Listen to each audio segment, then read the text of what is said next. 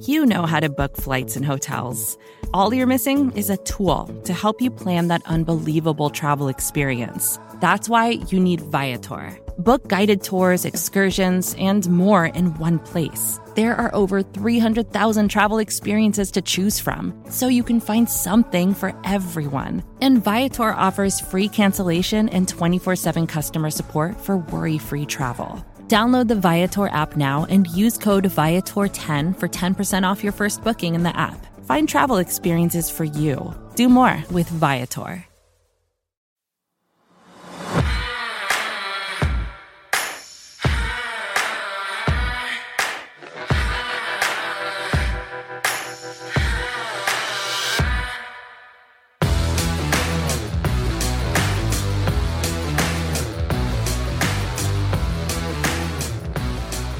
Ladies and gentlemen, welcome to your favorite hour of the week. It's the Arrowhead Pride game preview show. This week, it's the Steelers. They come in at 3 and 2, 325 p.m. Arrowhead time at Arrowhead Stadium. Pete Sweeney here with the player, Shawn Barber, the blog father, Joel Thorman. What's going on, boys?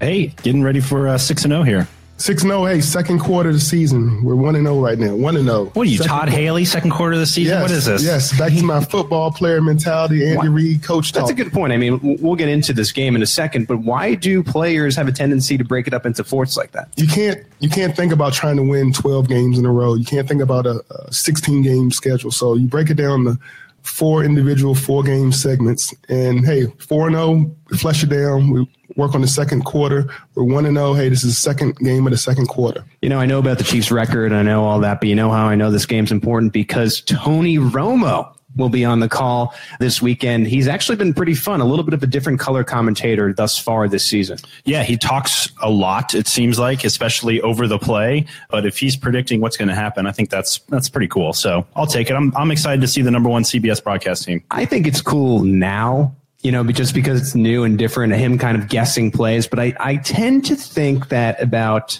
you know, 10 weeks from now, maybe it won't be so cool. Well, I think in about 10 years from now, when he doesn't know the players uh, and the personnel as well, he's not going to be able to do that. All right. Well, let's get into the Chiefs. So, what did we learn about the Chiefs against the Houston Texans? Shawn, I'll start with you. Well, I'm going to start with number one. We learned that Coach Sutton uh, has the ability to devise a great game plan against a mobile quarterback. Uh, we found that out in week two with, against the Eagles with uh, Carson Wentz, but uh, we kind of put the nail in the coffin when it came to the mobility of uh, Watson. Yeah. Um, secondly, we found out the Chiefs are collectively a better team than the Houston Texans in every phase offensively, defensively, and special teams, not to mention our coach. And third, we found out that, you know, it's, it's like I said, it's a second quarter season, so it's, it's a 1 and 0. The Chiefs, I learned that uh, they have a killer instinct. They they responded. I loved when the Texans, you know, brought it back within one score. The Chiefs went right down there and scored. I think on like a, you know, it was like a seven or eight play drive, which was awesome. That's exactly what great teams do. Like I can remember uh, watching some Chiefs teams and you know Brady or Ben doing that to them. Uh, so it's kind of cool that they're now on the other side and they're the team that does that. I'm still getting used to the fact that we're considering Alex Smith in the realm of Tom Brady and Aaron Rodgers, like, and, and then Ben Roethlisberger, who comes in this weekend. It's kind of weird, but I mean, you look at the numbers and even you look at the tape this year, I mean, it's true. Yeah, and Alex just hasn't had, you know, obviously the Super Bowls. He's won a lot of regular season games. The stats haven't been there like the other quarterbacks, but you know, if if he can just make some noise in the playoffs, you know, I think that's going to change like how you view Alex historically. Yeah, and the Chiefs have been they've been very consistent. Like if you look at their drives, you look at the play calls, you look at the execution. You know, we we still do a little bit too much of the penalties, but each week we get the same Chiefs. It's not an up and down roller coaster like we see with some other teams in the league uh, right now. You're not getting that, that roller coaster feel. You're getting a consistent level of playing at a very high level. You can make the uh, case that they're the only positive consistent team in the league. The negative one being the New York Giants at 0 and 5. Just a train wreck uh, season for them right now. But as far as just positive consistency, I mean, you can't name a better team right now. I mean, that's why they're 5 and 0. So let's get into the news of this week. I think the biggest news headed into this week from last week is the fact that Chris Conley is officially out for the season with a ruptured Achilles. And the Chiefs made a little roster move yesterday. They brought Amba Etta-Tawo to the Chiefs, former Syracuse guy. I, listen, I'm a Syracuse fan. I was a little juiced about this. You know, no pun intended. They are the orange, of course, but the the pun was intended there. Come on. but I'm telling you, and I understand Syracuse isn't an SEC football program, but watching this guy, he was the most exciting player the Syracuse Orange have had in years. There's been a problem with his hands a little bit. I know there were some red flags as far as character stuff, but I just think with the right coaching, he's only on the practice squad. This could be a guy that's elevated. Of course, for Conley, I don't see him getting elevated anytime soon. So you look at Marcus Kemp and Gehrig Dieter. Uh, move remains to be seen. What are you guys' feelings on that? I I mean, it's I liked Kemp a lot in the preseason. Big athletic guy.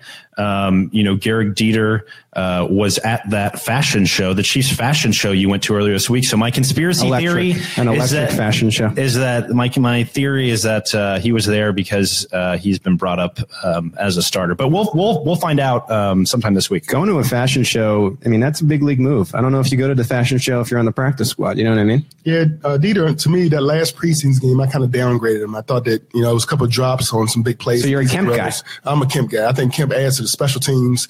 He's able Yeah. to uh, just fill in at a, at a receiver and, and run crisp routes, good hands.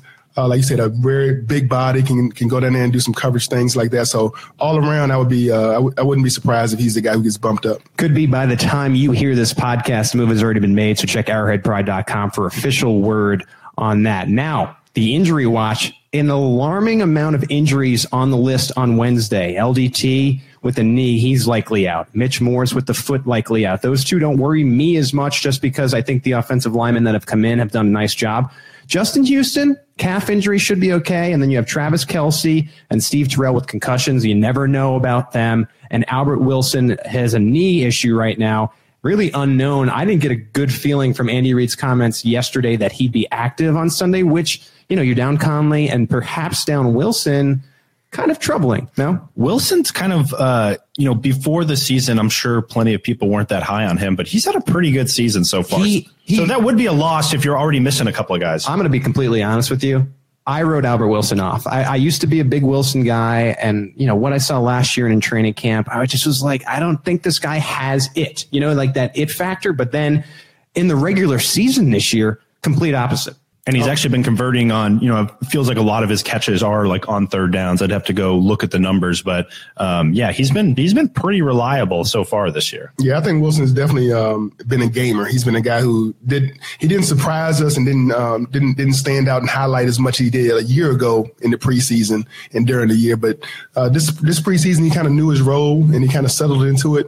And then when it ta- came week one, he just kind of showcased. He plays it. He plays very consistent, plays hard, uh, made some great plays to get us out of some third downs, and kept the chains moving. Um, I think we might have lost the game actually without that.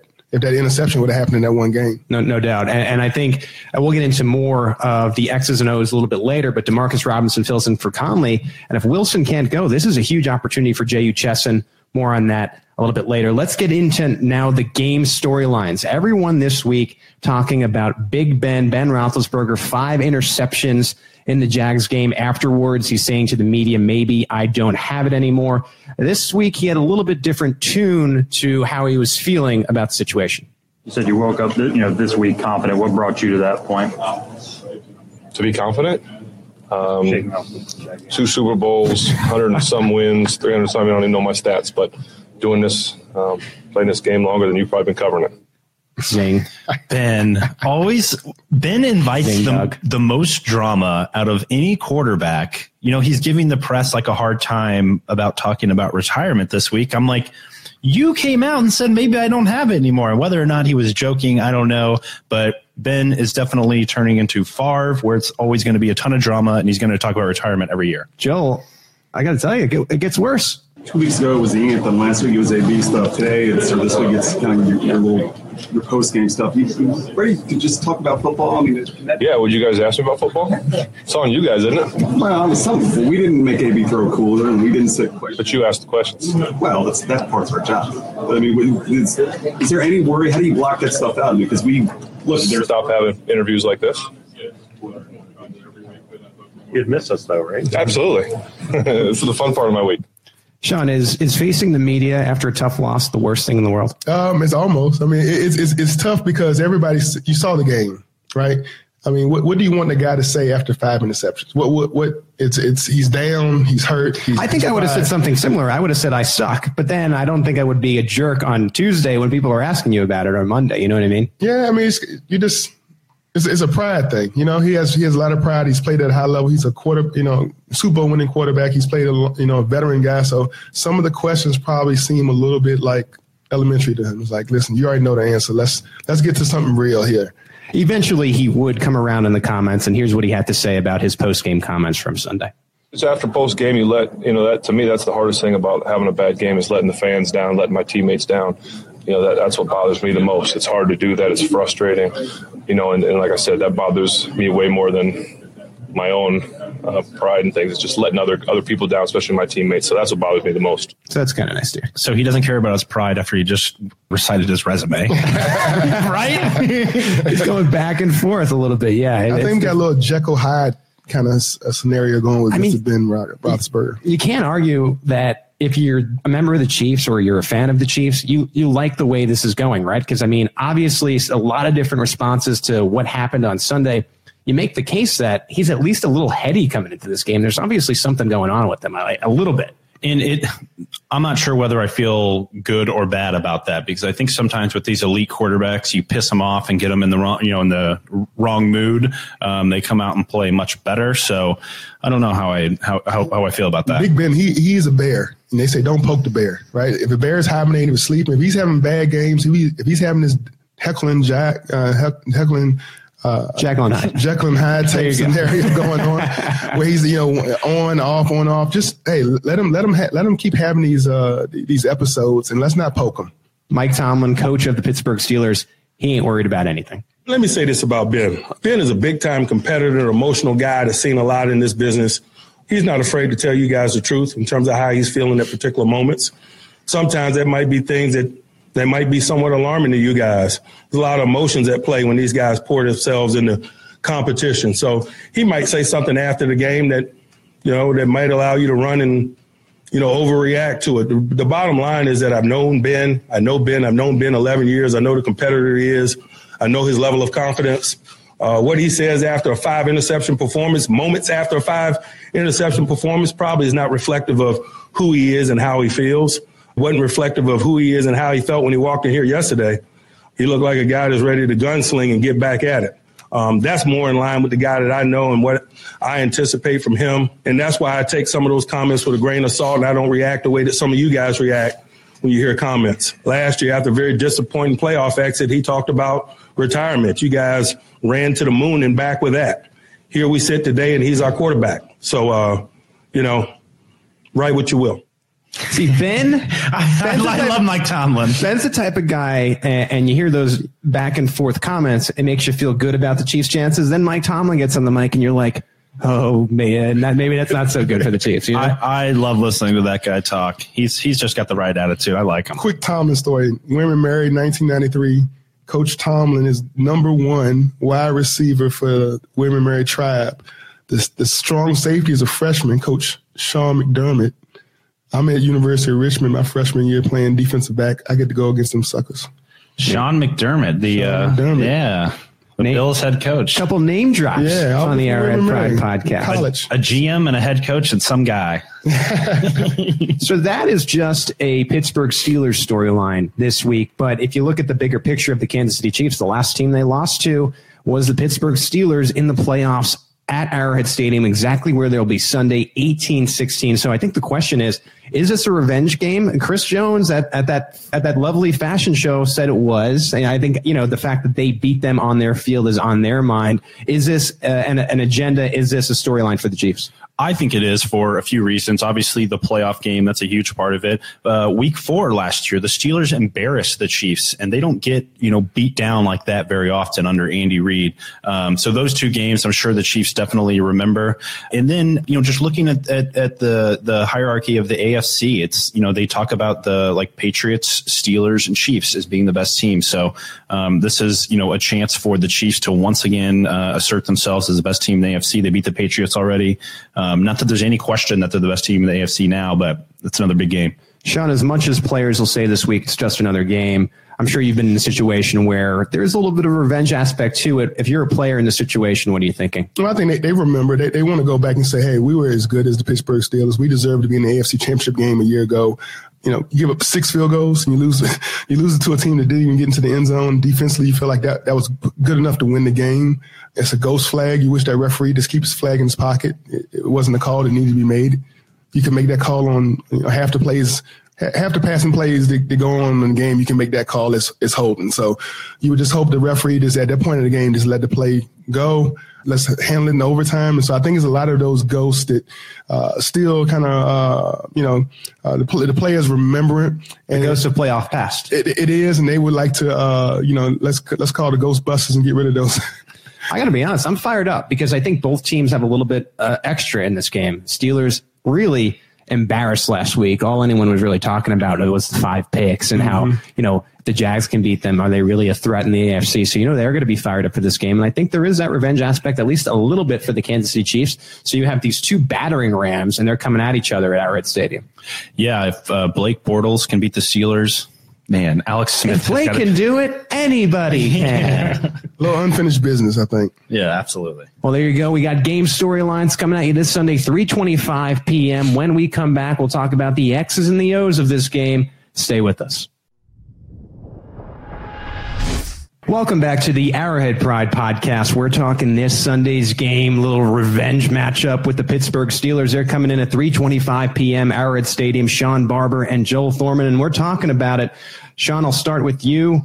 What is the biggest obstacle you're looking at in this Steelers defense? Well, the Steelers defense is a hard hitting defense. Uh, the one guy that you have to really find on every play is Shazier. Like uh, that guy is he plays a linebacker position kind of like a throwback player. He's a hard hitting, uh, has a nose for the ball, create fumbles. If you're not down, you better really focus on ball security. He's always ball hawking. And for him to be so active at the linebacker position, I think that's the guy that we really have to focus and key on. Yeah, Andy Reid actually had some good comments about Ryan Shazier this week. I appreciate getting to know the kid um, over at the Pro Bowl. He's a he's a good good kid too, and and a heck of a football player he's not a real big guy, but he plays so physical and he's so fast. Um, he's got a great feel. And they just kind of cut him loose, almost like they do with Troy Polamalu, just at, at the level two instead of the, the back end. They just they let him do some things that uh, have a little freedom there to move and roam and read the quarterback, and, and he does it very well. So he's a he's a heck of a football player. Good person too. So Ryan Shazier is certainly somebody to watch, and really, I think in this game the theme of the front seven continues. You have the linebackers, TJ Watt, Anthony Chickillo, Cam Heyward, all have three sacks apiece, and the team is actually tied for third in the league in sacks with 17. So another challenge for the offensive line. Yeah, I'm not I'm not totally sure what to make of the Steelers defense. They're ranked number one in pass defense, but the best quarterback they played is like Sam Bradford maybe, and they're you know statistically not very good against the run, but they've had two really bad days and three really good days against the run. So. I'm I'm I'm not sure what to get out of them, uh, and I'm not sure how much uh, last year how how useful that is, just because the Chiefs' offense seems so much different than last year. How do we feel with Cam Erving at right guard, knowing that LDT probably won't be there once again? Not not in love with it. Um, you know, I noticed him standing around a lot. Um, you know, he I, I think he's got a little bit to go uh, as long as they, you know, he can be competent in there. Um, you know, I think they can be okay for a couple weeks until LDT gets back. So it's it's a it's a short term thing, so they can survive that. I think it's a temporary replacement. We liked what he did against the Texans, though, right, John?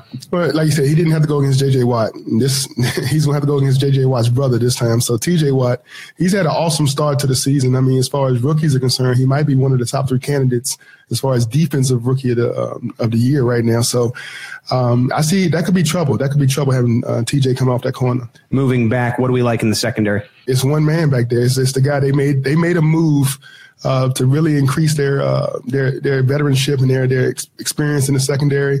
Um, able to get Joe Haden, Um, he's a timeless wonder. He's playing at a very high level. He's always played at a high level.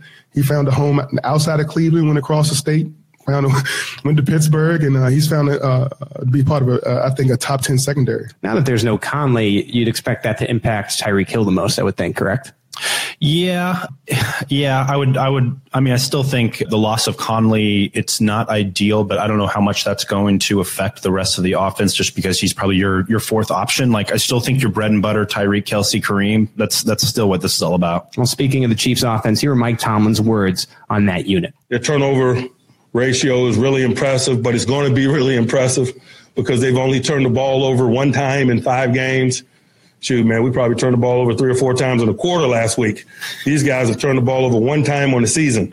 Smith has zero interceptions. He's got a 125 or so quarterback rating. You take care of the ball.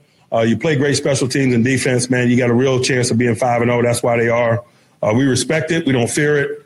We got some work ahead of us. Quick note: I mean, I love Andy Reid, but you got to feel jacked up when you walk into a Mike Tomlin press conference every week. I feel like I'd be excited every week. Yeah, no, that's that's what I said earlier. I, I could listen to this guy all day long. He's fun. Getting more into Conley against this Pittsburgh defense. Demarcus Robinson, he had a pretty good camp. I, I think we heard more about him probably prior to camp than actually in camp. But here he has this golden opportunity. And sometimes that's how your chance comes in the NFL. I think that's how Spencer Ware and Charcandrick West got their opportunities. So Robinson kind of steps in this week. Here were Andy Reid's words on Demarcus Robinson. I, I think he he's comfortable with Demarcus. They they work together. We, we worked Demarcus in with the ones at training camp. They know each other. You know, Chesson, the same thing. I mean, he, he got a little bit of work in there with uh, the first group during camp, not as much as what Marcus did, but it's still he got enough in there too. So, you know, we got a good. We, it's a good group right there. Reid feels Smith has trust in D. Rob. How does Smith feel? Really good about D. Rob. You know, obviously bummed for uh, Chris, but it's an opportunity for uh, Demarcus. I think he's ready. You know, I think he's uh, you know he's been sitting, he's watching, he's grown a lot. He's got a ton of ability.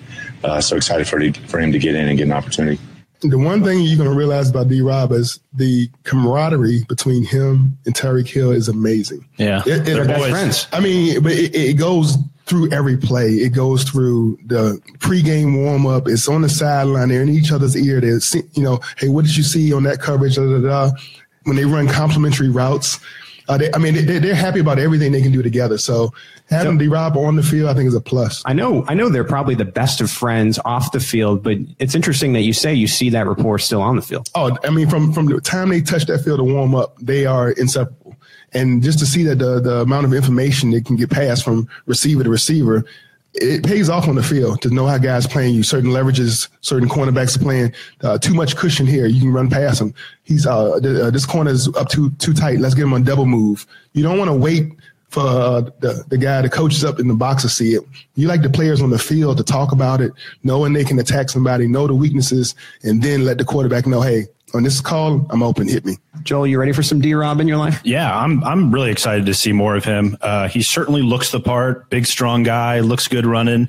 You know, we've only seen some flashes of him. Played a handful of snaps here and there, and you know, I know in the preseason they went deep to him a few times. So I want to see how he actually works into the regular offense. You know, uh, assuming he's you know somewhat full time there. Yeah, I, I, I want to see what he can do in really I don't know if you'd call it a primary role, but a really important secondary role. And I think that'll be good for him in his first taste of the NFL. He's not coming in a situation where he's going to be, you know, a featured part of the offense, but a, uh, like, let's see what he can do. And I think this is the perfect time to do it. And Conley used to play just about every snap. So if he's truly replacing Conley, he's going to be out there all the time. Right, right.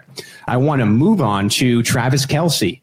I talked about it on previous podcasts. Concussions are so confusing as to how long it's going to take you to get ready because everyone's body is different. So Travis Kelce could reasonably miss this Sunday. If he does, how do we feel about Demetrius football? You know how I feel about it. And Ross Travis. I, I, I like uh, Demetrius football as a complimentary guy, as a secondary tight end. Uh, not a big fan of him, uh, you know, as as kind of the primary tight end. I guess that's more just because Kelce's so good that I'm thinking you have to replace Kelce, um, and that's impossible at this point. So that would be a huge loss if Kelce couldn't go. Be a yeah. big problem, I think. Yeah, neither one of them are going to get the respect from the safety. So you're not going to get safeties worrying about Ross Travis. You're going to get a safety worrying about D Harris. So it's going to make it a little bit tougher for Hill to get open. He's going to have safeties with eye on him. Hunt might have a little bit problems finding seams and openings because safeties aren't going to be worried about remaining um, in the right position to cover Harris. Now I got a, I got a question. If Kelce can't go, is this an undefeated streak ruining problem? I think it, Kelce not playing very well could be the reason they lose. Um, you know, I, th- I think he's uh, one of the th- you know two or three most important players on the offense, and I think the Steelers are going to be able to put some points up on the Chiefs. So I think they're going to need to score plenty. So yeah, I think that would be a, a big problem. The only problem I have is from a game planning. When you when you set up a game plan and you know how the Pittsburgh Steelers defense reacts to when Kelce's on the field. We can see last game, the last two times we played, when he's on the field, you can see where the safeties tilt to. You can see that when you when we don't know how they're going to react without him being there. So it's kind of an unknown, and it's hard to game plan misdirection when you don't know how the defense is going to react. So it's kind of it's, it's kind of a handicap almost to to Andy Reid, which to me one of his greatest coaching attributes is the way he can game plan. The chess pieces. Yeah, he knows where you're going to be at, and he knows how to attack it. Yeah, in a similar mood on how I feel with Demarcus Robinson, I'm interested in seeing what Demetrius could do. Do I want to see it? Am I longing to see it? Probably not not as much as a Demarcus because I think it could be a real problem for the Chiefs. But if if it comes to pass that Kelce can't go, let's see what Demetrius can do really in a big spot. I want to move on to someone that could solve all these problems, and that of course is Alex Smith. And here I am. I'm just a guy, you know. And, and week two, I, I sort of see something different in Alex Smith. And, and of course, what do I nickname him? The new Alex Smith. And everyone's saying, oh, we've, we've, we've seen this story before, Alex 2.0. And I said, no, this is a different nickname. This is the new Alex Smith, new attitude, it, throwing down the field. And Sunday Night Football comes. And what do I hear in the broadcast? Cole stands, and on a third and a million, they convert again. Nine, nine of 13 conversions on third down tonight, most of them medium to long distance. And another deep one from Alex Smith, the new Alex Smith. The new one. 2.0. 2.0, too. Arrowhead Prideisms um, finding their way to Sunday Night Football. Joe, I know you got to like that. Oh yeah, no, I noticed it. I noticed it right away. Those are our last two nicknames for Alex, the new Alex and Alex 2.0, and they made him back to back uh, comments on Sunday Night Football. No credit, no no HT as you would do on Twitter, which I don't love, uh, Chris, because I know you're watching. But I, I will say nice that Alex Smith is getting the national buzz. I mean, and this week he was asked to talk about it. And in typical Alex Smith fashion, he's like, you know, I got this week because just as he heard the criticism in the past, just as fast that could restart again if he loses sight of what really matters. Yeah. And I mean, and we, we always want to put quotations about the new Alex Smith, like uh, it's new and improved. It's just, he, he's kind of what, what Andy Reid says, he's just being Alex it's, it's, it's, he's doing the same things, his preparation, his, his attention to detail, the things he's been doing since Andy Reid's been in Kansas City. That's why Andy's like, I, I almost don't know what y'all talking about when y'all talk about the new Alex Smith, because he's the same guy, the same leadership qu- qualities. Uh, the same ability to create first downs with your feet. I only argue with you in the in the sense that it just feels like he's taking more chances this year. I, I just don't. I, I, feel like there's a little bit extra, and I think it's Mahomes. And I know that that's more of a off the field story, but he just seems different this year. I, I can't exactly put my finger on it. I mentioned the it factor before, but I don't know. I see plays that he, in my first four years in Kansas City, I just hadn't seen. I think Eddie would say that you know if you go back and do some self analysis and do some um, self self scouting, there are probably a lot of plays that were left on the field. Sure. Where you, you design a play, design a route to come open, and it gets left on the field, and you don't you don't throw your player under the bus. You don't say, hey, you know, we had, we drew it up. It just the quarterback didn't release the ball. And the one thing that's different, Andy probably could admit it if he the one thing Alex is doing the different is at the end of the day, he's releasing the ball. He's, he's, he's a, I think he's number one as far as quarterbacks, as far as attacking downfield. I think I saw one of that on SP, SFF PFF with all those standards and, and, and data and stuff. I'm getting, I'm not a geeky You're guy. thinking of summer. SP, yeah, I like to watch film. I like to watch film. I, I typically go with SPF 30. I like to get a little color in the summer. We are now in the in the winter. But Shawn, last word: Chiefs offense versus Pittsburgh defense. What are you feeling about it? Like I said, man, Shazier is the guy, man. We're gonna have to we're gonna have to put a highlight around him. Uh, make sure that we, you know, single, double, do whatever. We got to know where he's at. He creates, t- gets his hand on the ball. Uh, he's a hard hitting guy. Now, the one guy we, we, we need to make sure, besides JJ Watt's little brother, and that's right, you're JJ Watt's little brother, TJ. Teach. Um, it, it's the safety position. Uh, you know, 23 Mitchell, I mean, he's a hard hitting safety. He plays with a lot of aggression, a lot of like attitude. Um, he's kind of a throwback. And um, I know we uh, Joe Haden is the corner. He's going to try to lock down Hill, but uh, Mitchell's guy, man, he's been playing at a high level, man. All right, let's flip the switch now. We got the Chiefs defense versus the Pittsburgh offense. Pittsburgh offense is ranked number four, whereas the Chiefs defense is ranked number 27 in yards per game. That was a little surprising to me when I first saw it and to check the statistical ranks. The Chiefs defense is just so low when it comes to yards. I think that maybe those Watson garbage yards had, had a little bit to do with that, but still, I mean, that's pretty low down in the rankings. Here's Mike Tomlin on facing the Chiefs defense. On defense, uh, they're playing ball in a similar way that they've played ball in the past. Houston is still very dynamic. He's a five and a half sack guy, uh, providing a wave that others are riding. Uh, you got to acknowledge Jones is a very talented, emerging young player. Uh, you saw it on last year's tape, particularly at the end of the year last year. He's picked up where he's left off. I think he's got three and a half sacks. He's he's dynamic. He's a difficult guy for interior people to block. Uh, he's ball aware. He's disruptive. He gets after your quarterback. Uh, he's difficult to block in the run game. Derrick Johnson is back, man. He's an all situations, sideline to sideline uh, linebacker. He's good versus the run. He's good versus the pass. They utilize him in the rush as well. Multiple time Pro Bowler. He is who he is. We got to deal with with and combat him. Be interesting to see if Dee Ford is is available to him. He's a dynamic edge rusher, high high round draft pick out of Auburn a couple years ago. I know he's missed the last couple of games, but he's a guy that you got to reckon with if he's available. I'll be interested to watch his development uh, in terms of participation as the week unfolds. And they got ball hawking guys in the secondary. And when you got the the offense that's that's producing the way it's producing, uh, you're playing into the hands of guys like Marcus Peters, who are extremely ball aware and got great ball skills and provide a lot of splash for them. Uh, they've had that splash. Shawn, you predict a little bit of a bounce back for your boy Marcus Peters. Yeah, man, I'm hoping. Um, like I said, when you watch the film, it's just you know, it's too many plays of just taking plays off of me. It's more of a, it's just not that consistent. Um, that, that consistent is being in the right place, the right leverage, uh, being in position to make plays on your man. It's just it's, it's kind of a too much too much cheating going on, cheating zones, cheating man coverage. He's he's uber talented. His skill level is, is off the chart. It's just now it's just refocusing back on football. And I say the same thing about Chris Jones. Uh, there are plays where he's arguing with the ref about a call mid mid play, and and it ends up being a you know, like a forty yard pass downfield. And so that, I mean that kind of stuff is just that's not that, that's not great defense. Great defense is hawking the ball, pursuing the ball, uh, running like the ground's on fire, and, and, and just playing team football. And I think that they just as a de- as a defensive unit, just get back to that, get back to the basics. Joel, Mike Tomlin mentioned potential return of Dee Ford missing the last two games with that back injury. He had a full practice on Wednesday, so you kind of get the feeling that maybe everything's good. Impact of Dee Ford's return. Yeah, Zombo has been replacing him, uh, not as as well at rushing the passer. Was a pretty good run defender, so I think you're going to see that flip with Dee Ford. You know, it it feels like in the you know three three years that or four years now that Houston and Ford have been together, that they played like a handful of games actually together. So on paper, I think that's a, a big boost, getting some actual pass rush from the other side. So you know, against Ben, who's not going to get out of the pocket and go running around, um, you know, I think that could be significant. Yeah, could get that pressure on Ben in a passing game we're going to talk about in a second. But I do want to mention the rushing game. The first of two Chiefs killers for the Steelers is Le'Veon Bell. Le'Veon Bell, 35 for 144 yards and two touchdowns against Baltimore. But against Jacksonville, he only had 15 carries for 47 yards. Wasn't happy about it this week.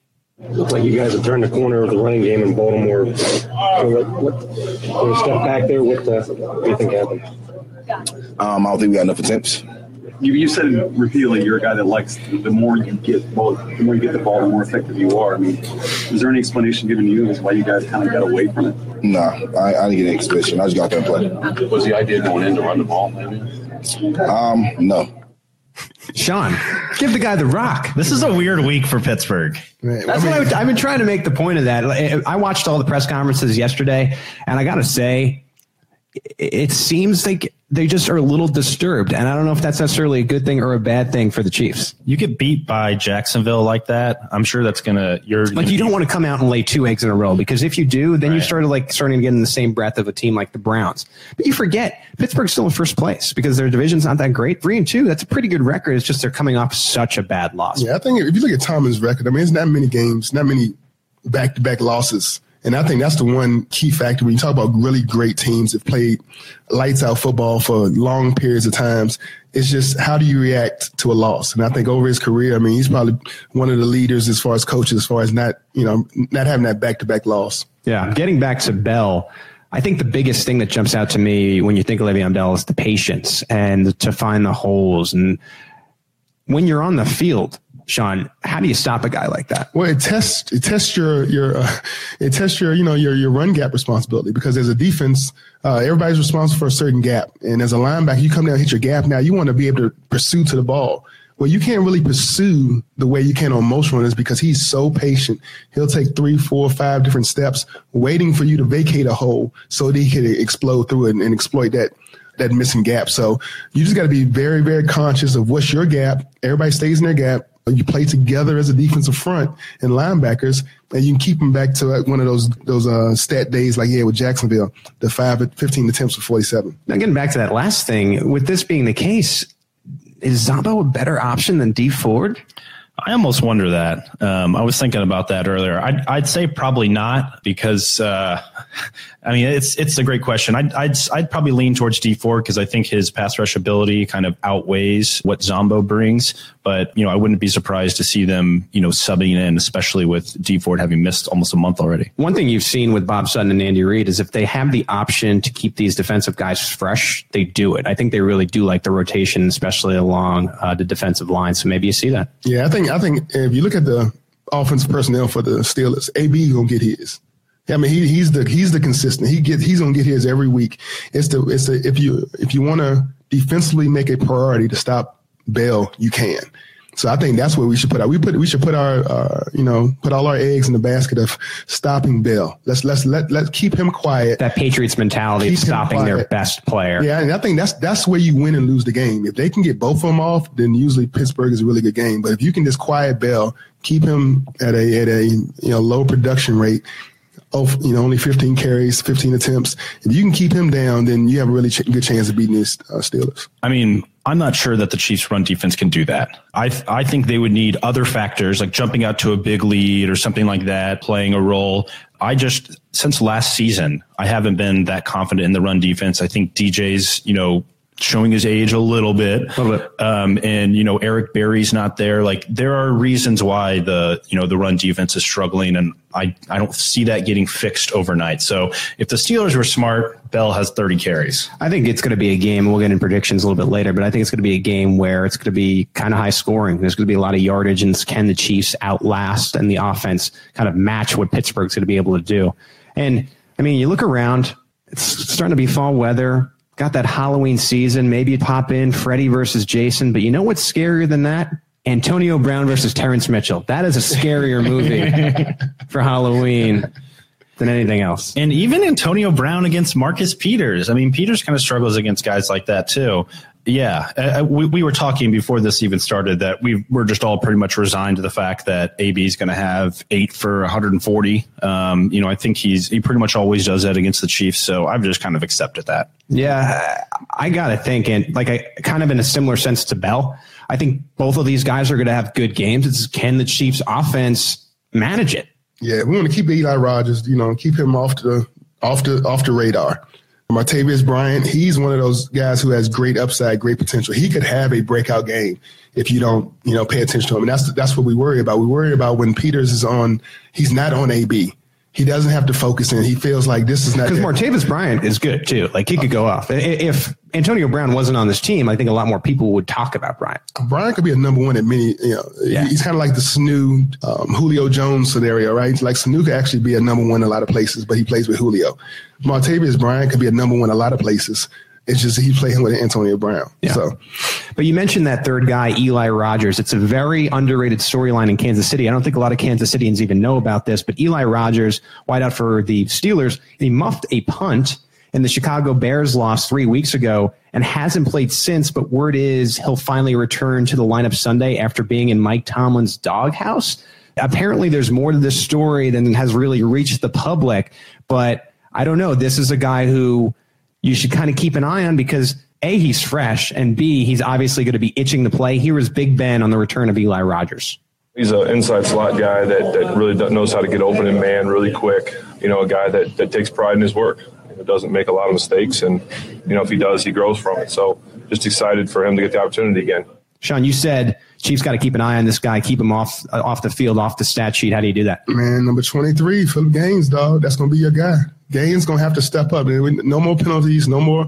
Um, speaking, no more. Of, speaking of Halloween season. Come on, Gaines. This is this is this is the game I need for him to show up and be a pro. I need him. I need to see Gaines at his best against Eli, a guy who's not even on the radar right now. Let's keep him off the radar. Keep Rogers off the stat sheet. Make Eli look like the other Eli. Yeah. Eli Manning, the worst quarterback in the league. Third in receiving yards last season, so that's just another player to watch. Final word on this matchup, Shawn? Man, it's going to come down to my man Reggie Ragland. Uh, he's in there instead of uh, instead of Wilson. If, if, it when it comes to the run downs and base coverage, we're going to need him to play the run. Uh, Dirty Dan, if it's third down, uh, second down and long, and they go to the run, uh, triple safety uh, package. We need Dirty Dan to be in the box, be stout against the run. I mean, then when it comes to passing, if if if Eli Rogers is in there and he's the uh, slot guy, we need Phillip Gaines to stand up. He needs to stand up and be heard. We need to see the real Phillip Gaines stand up couple updates as we're on this podcast. Justin Houston, Chris Conley, and LDT and Steve Terrell won't practice on Thursday. Travis Kelce's entered the next stage of the concussion protocol. Mitch Morse and Albert Wilson will practice today. So maybe, and, and today being Thursday, if you're listening to this recording late, so maybe some promising things that we've already discussed change a little bit here. Any, any rapid reactions to that news for you guys? If Houston doesn't play, Chiefs aren't winning. I'll say that. how, many, how, many, stages? He's such a beast there? against the run too. How yeah. many stages is there to the protocol? Does anybody know how many stages? Like you go to the next stage. Is it that's like two out of ten? Andy Reid. Andy Reid said earlier this week. And maybe I'm reading too much into it, but he said he's doing he's doing really well. So I don't know if he was just trying to assure fans that you know big picture he's okay, or if that was his hint, like you know he he should make it out of here. I mean, I saw him at the fashion show the other night, was taking a lot of pictures with the cell phone, looked to be pretty happy. I mean, I don't know how happy you can be with the concussion. I feel like I'd be like, if I was feeling the symptoms of a concussion, I wouldn't be able to go to the fashion show. But the thing, thing about concussions is you can feel good one day and then kind of go back and feel bad another day. So it's just hard for me to tell based upon one look at this guy. But I mean, he took a selfie with everyone in the place. I don't know if that matters when it comes to the concussion protocol. I don't know if that's a stage, but I guess it's good for him to be in the next stage and kind of uh, approaching back to the game. What scares me is what Joel said. This is now two practices that Justin Houston missed. So definitely something to monitor as the weekend continues on. He, but he is a big factor. Like I tell you, even after week one, I mean, I think he's been playing the run as well as any defensive yeah. end has been played. I mean, he's he's phenomenal at you know really putting a, a hard edge on that um, on the corner of the defense and really making the running back has to make a decision right now. So um, definitely needs uh, a lot of Houston. A lot, and a lot of production out of Houston when it comes to stopping uh, Le'Veon Bell. Yeah, because I think you can, you know, if you have Houston there, you can kind of scheme to get some help on the other side. But man, if you're missing Houston, for, what, for what it's worth, though, I mean, Dee Ford was a different guy on the left, so if, for example, you are missing Houston, you keep Zombo, which we already talked about, maybe should be playing anyway. You slide Dee Ford over, maybe it's a more powerful Dee Ford, and that's a different situation. There's a lot of different things that go into it. Maybe Houston plays. I mean, we don't know at this point. Uh, could just be a precaution. But uh, as the week goes on, a little bit scary uh, not having Justin Houston in this game. Maybe we can see the Rover from Villanova. make, make some plays, get on the stat line. Come on, man. And Houston's a veteran. It's possible they're just uh, you know giving him a little extra time. He knows what he's doing. Doesn't need the practice time. Hey, listen, cheers to the first breaking news on the Arrowhead Pride podcast. Uh, some extra information for you there at the end. Again, it's the Steelers and the Chiefs, 3.25 p.m. this Sunday. When we come back, we'll make some game predictions. Seth Keysor will be on the line. Who knows what he's going to say today. This is the Arrowhead Pride podcast. Stay with us. The new Alex Smith.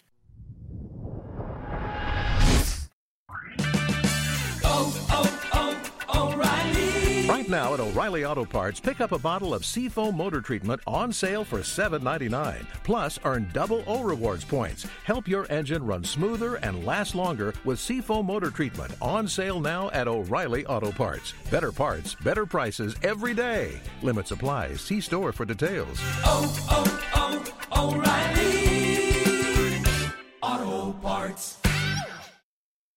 Hi, I'm Mark from Marinda Safeway. We offer great savings on groceries, but did you know we also offer savings at the pump? Earn 10 cents off per gallon when you spend $100 at Safeway stores. Enter your phone number or swipe your club card at the register and earn points. Redeem your rewards at participating Chevron, Texaco, and Safeway gas stations. Maximum gas reward at participating Chevron or Texaco stations is 20 cents per gallon and $1 per gallon at Safeway stations in a single fill up, up to 25 gallons. Other restrictions and exclusions apply. See complete details at safeway.com forward slash reward.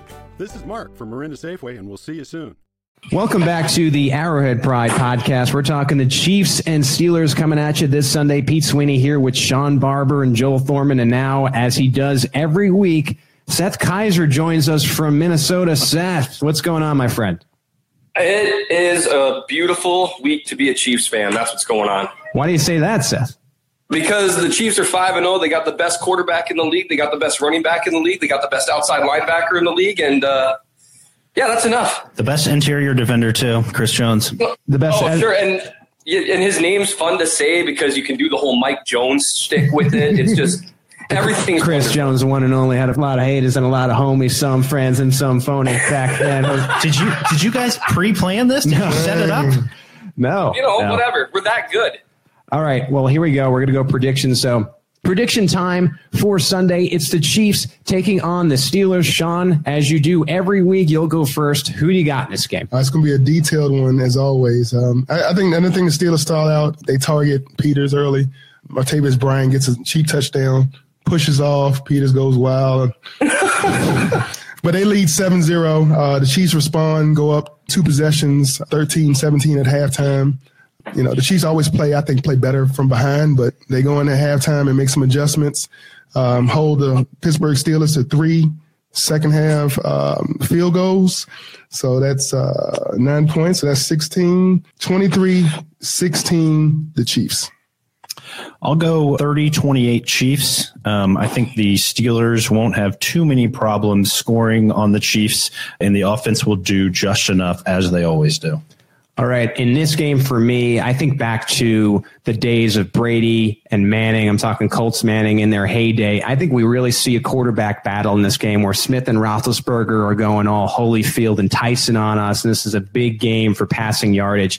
I think it's 42 38 in favor of the Kansas City Chiefs. I think the Chiefs win this game and it's going to be a real fun game to watch. And I, I just, I don't know if it's as much the quarterbacks who I have confidence in or the lack of confidence just in these secondaries and, and when you get behind the linebackers.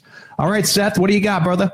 Well, here's what I would urge everyone to check out. Take a look at Big Ben's numbers over the last year or two, actually, on the road versus at home. That has been a great equalizer for him. Additionally, go ahead and take a look, and I know Pete, you know you know this, at the quarterbacks the Steelers have played this year. They have not played a single good offense this year. They haven't seen anything like the buzzsaw the Chiefs have. I'm really, really scared this game is going to be a Pittsburgh blowout, but I think that's just shades of last year haunting me. But I'm really, really hopeful it's going to be a Chiefs blowout. And so I think it's going to be a blowout one way or another. And if I'm going to pick a blowout, I'm going to pick a Chiefs blowout. I think the Chiefs win. Oh, we're going to go with, let me think, 31, 34, 37 to zero. 13. Ah, 13. I thought you were going to say zero. 37 13 your final score? I'm not that confident. I think they'll get one cheap one, you know, maybe a garbage time touchdown, and everyone will talk about how great it is, like what Deshaun Watson did or something. Well, I think you you make a good point though. You're a little. I, I can see why you're scared in this game, only because this has really been the Achilles heel. Not not to that's a bad pun to use, whoa, but but, whoa, but the whoa, Steelers have really been the Achilles heel for the Chiefs these past couple of years. Yep. Well, and then last year the Steelers were coming off an embarrassing loss. They got by the Eagles. Then the Chiefs went in and played them and just got throttled. To be fair, that was by far the worst the Chiefs played all year. And I think that's the only reason I'm afraid is because of what happened last year. This is a different team. Seth, I know a lot of Chiefs fans, a lot of the Pride heads are going to like your prediction. As uh, as I think I'm going to make a, a tradition here in the Arrowhead Pride podcast. Any advice before we let you go? Oh, sure. Well, last week was was admit nothing, deny everything, right? That's correct. Okay, I got it. If you've got a buddy who is telling you all about your right to travel and that you don't actually need a driver's license, he's wrong, and you're going to get a ticket. There you go. Very good advice. All right, Seth. We'll uh, we'll enjoy the game this weekend. We got to make sure not to text you, but uh, have a nice weekend, brother. All right, you guys take it easy. See you, Seth. All right. Well, four people picking the Chiefs once again. after I picked the Texans last week. For the record, I just got to say something here. Oh, here we go. I picked the Texans with J.J. Watt. I did not pick the Texans without J.J. Watt. Had I known this information prior, I would have picked the Chiefs. Hindsight. I still can't believe they lost both those guys on the first drive. In the same drive, like almost incredible. immediate, like almost together. Yeah, it was like three plays apart. All right, well, here we go. We are now in the segment where we involve you guys. We're reading your tweets. So, Shawn, I'm going to start with you. This one from Nick Carney at ncarney75. Who wins in an arm wrestling match? Is it Shawn Barber or Big Ben? Dang. I mean, I'm kind of a prideful person, but um, you know, Big Ben got a cannon, man. He probably got a rotator, some injuries or something like that. I might be able to get him on an off day. Give me give me a month to get in the weight room, and I'll uh, I'm I'm a bet on myself. I'm gonna go with Shawn Barber. Do you have any input on this? Yeah, I'll take Shawn Barber. Shawn, I got Big Ben's not sitting right next to me. I think I need some extra information on this. Like, how often are you, are you lifting these days? Are you pumping iron all the time? I got six kids, man. I pick up kids all. My, my right arm, this is my carry arm. Uh, this four year old I got, he's about almost fifty pounds. I mean, he's a, he's a he's a load, man. Old bowling ball type kid. See, I want to write off Ben Roethlisberger just because he seems like the guy who, when he's not playing quarterback, is just like ripping beers. And in that Eli Manning, you saw Eli Manning on the beach that one day. I, I predict a similar dad bodish type body for Ben Roethlisberger. That being said, he also looks like a man to me that has old man strength. Oh yeah. Got to go Big Ben. I'm sorry, Shawn. I just think he's an active player in the NFL. Quarterback. He got a quarterback on. Him. Old man strength's a real thing. we we said left handed, right? This one from Ray Guilfoyle at Roto Ray underscore LAD. Will there be a payback call to offset the holding call on Fisher? Absolutely not. I'm sure the Chiefs will get screwed again uh, because the referees hate them. A 5 and 0 Chiefs team, and Joel's still disgruntled about the last decade. Oh yeah, oh yeah, the last 20 years. Come on.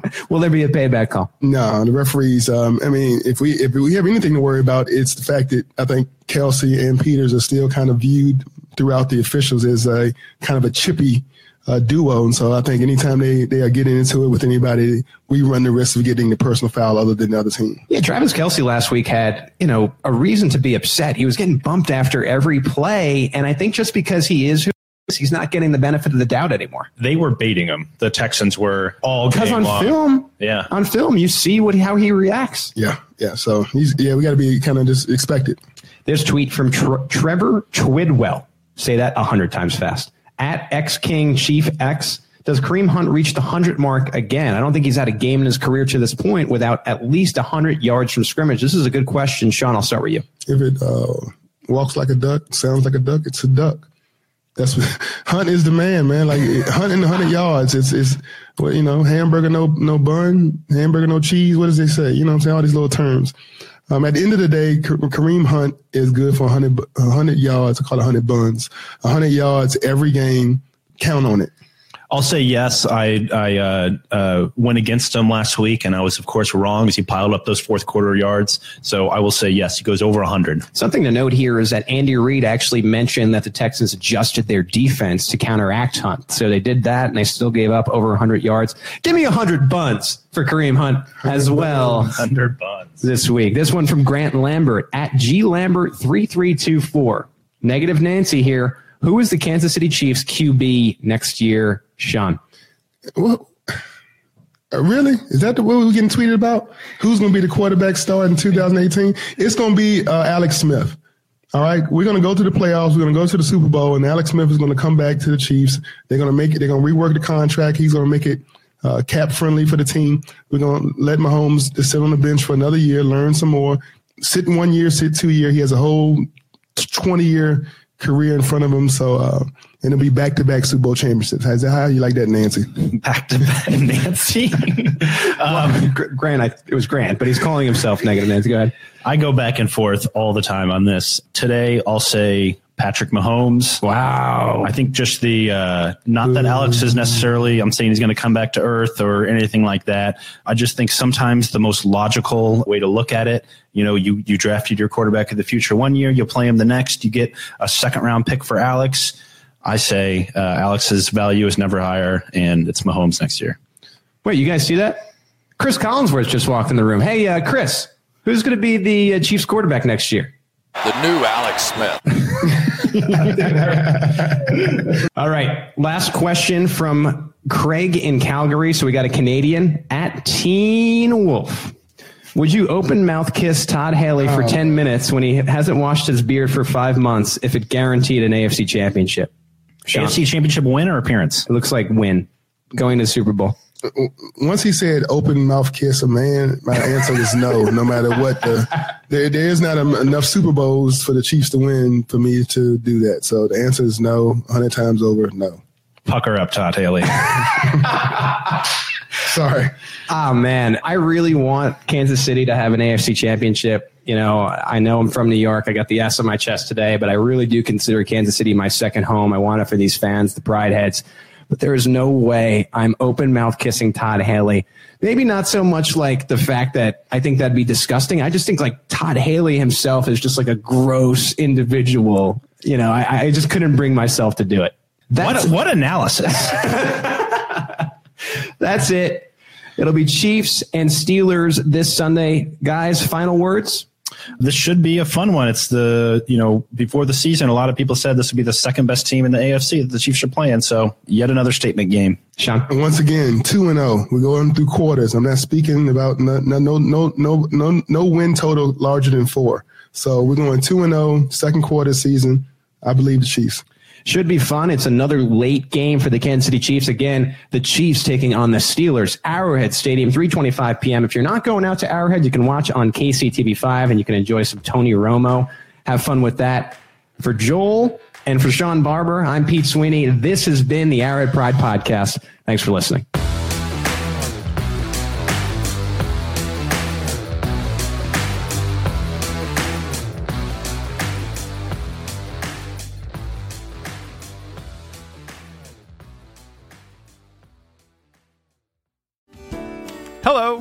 I'm Spencer Hall from SB Nation, and I want to tell you about my new show, It Seemed Smart. It Seems Smart is a show about people doing things that, for some reason or another, seem smart at the time. Those things might include doing a little cocaine and driving a bike up a mountain. Or, I don't know, maybe racing 100 miles per hour across the country in the middle of the night with no one's permission.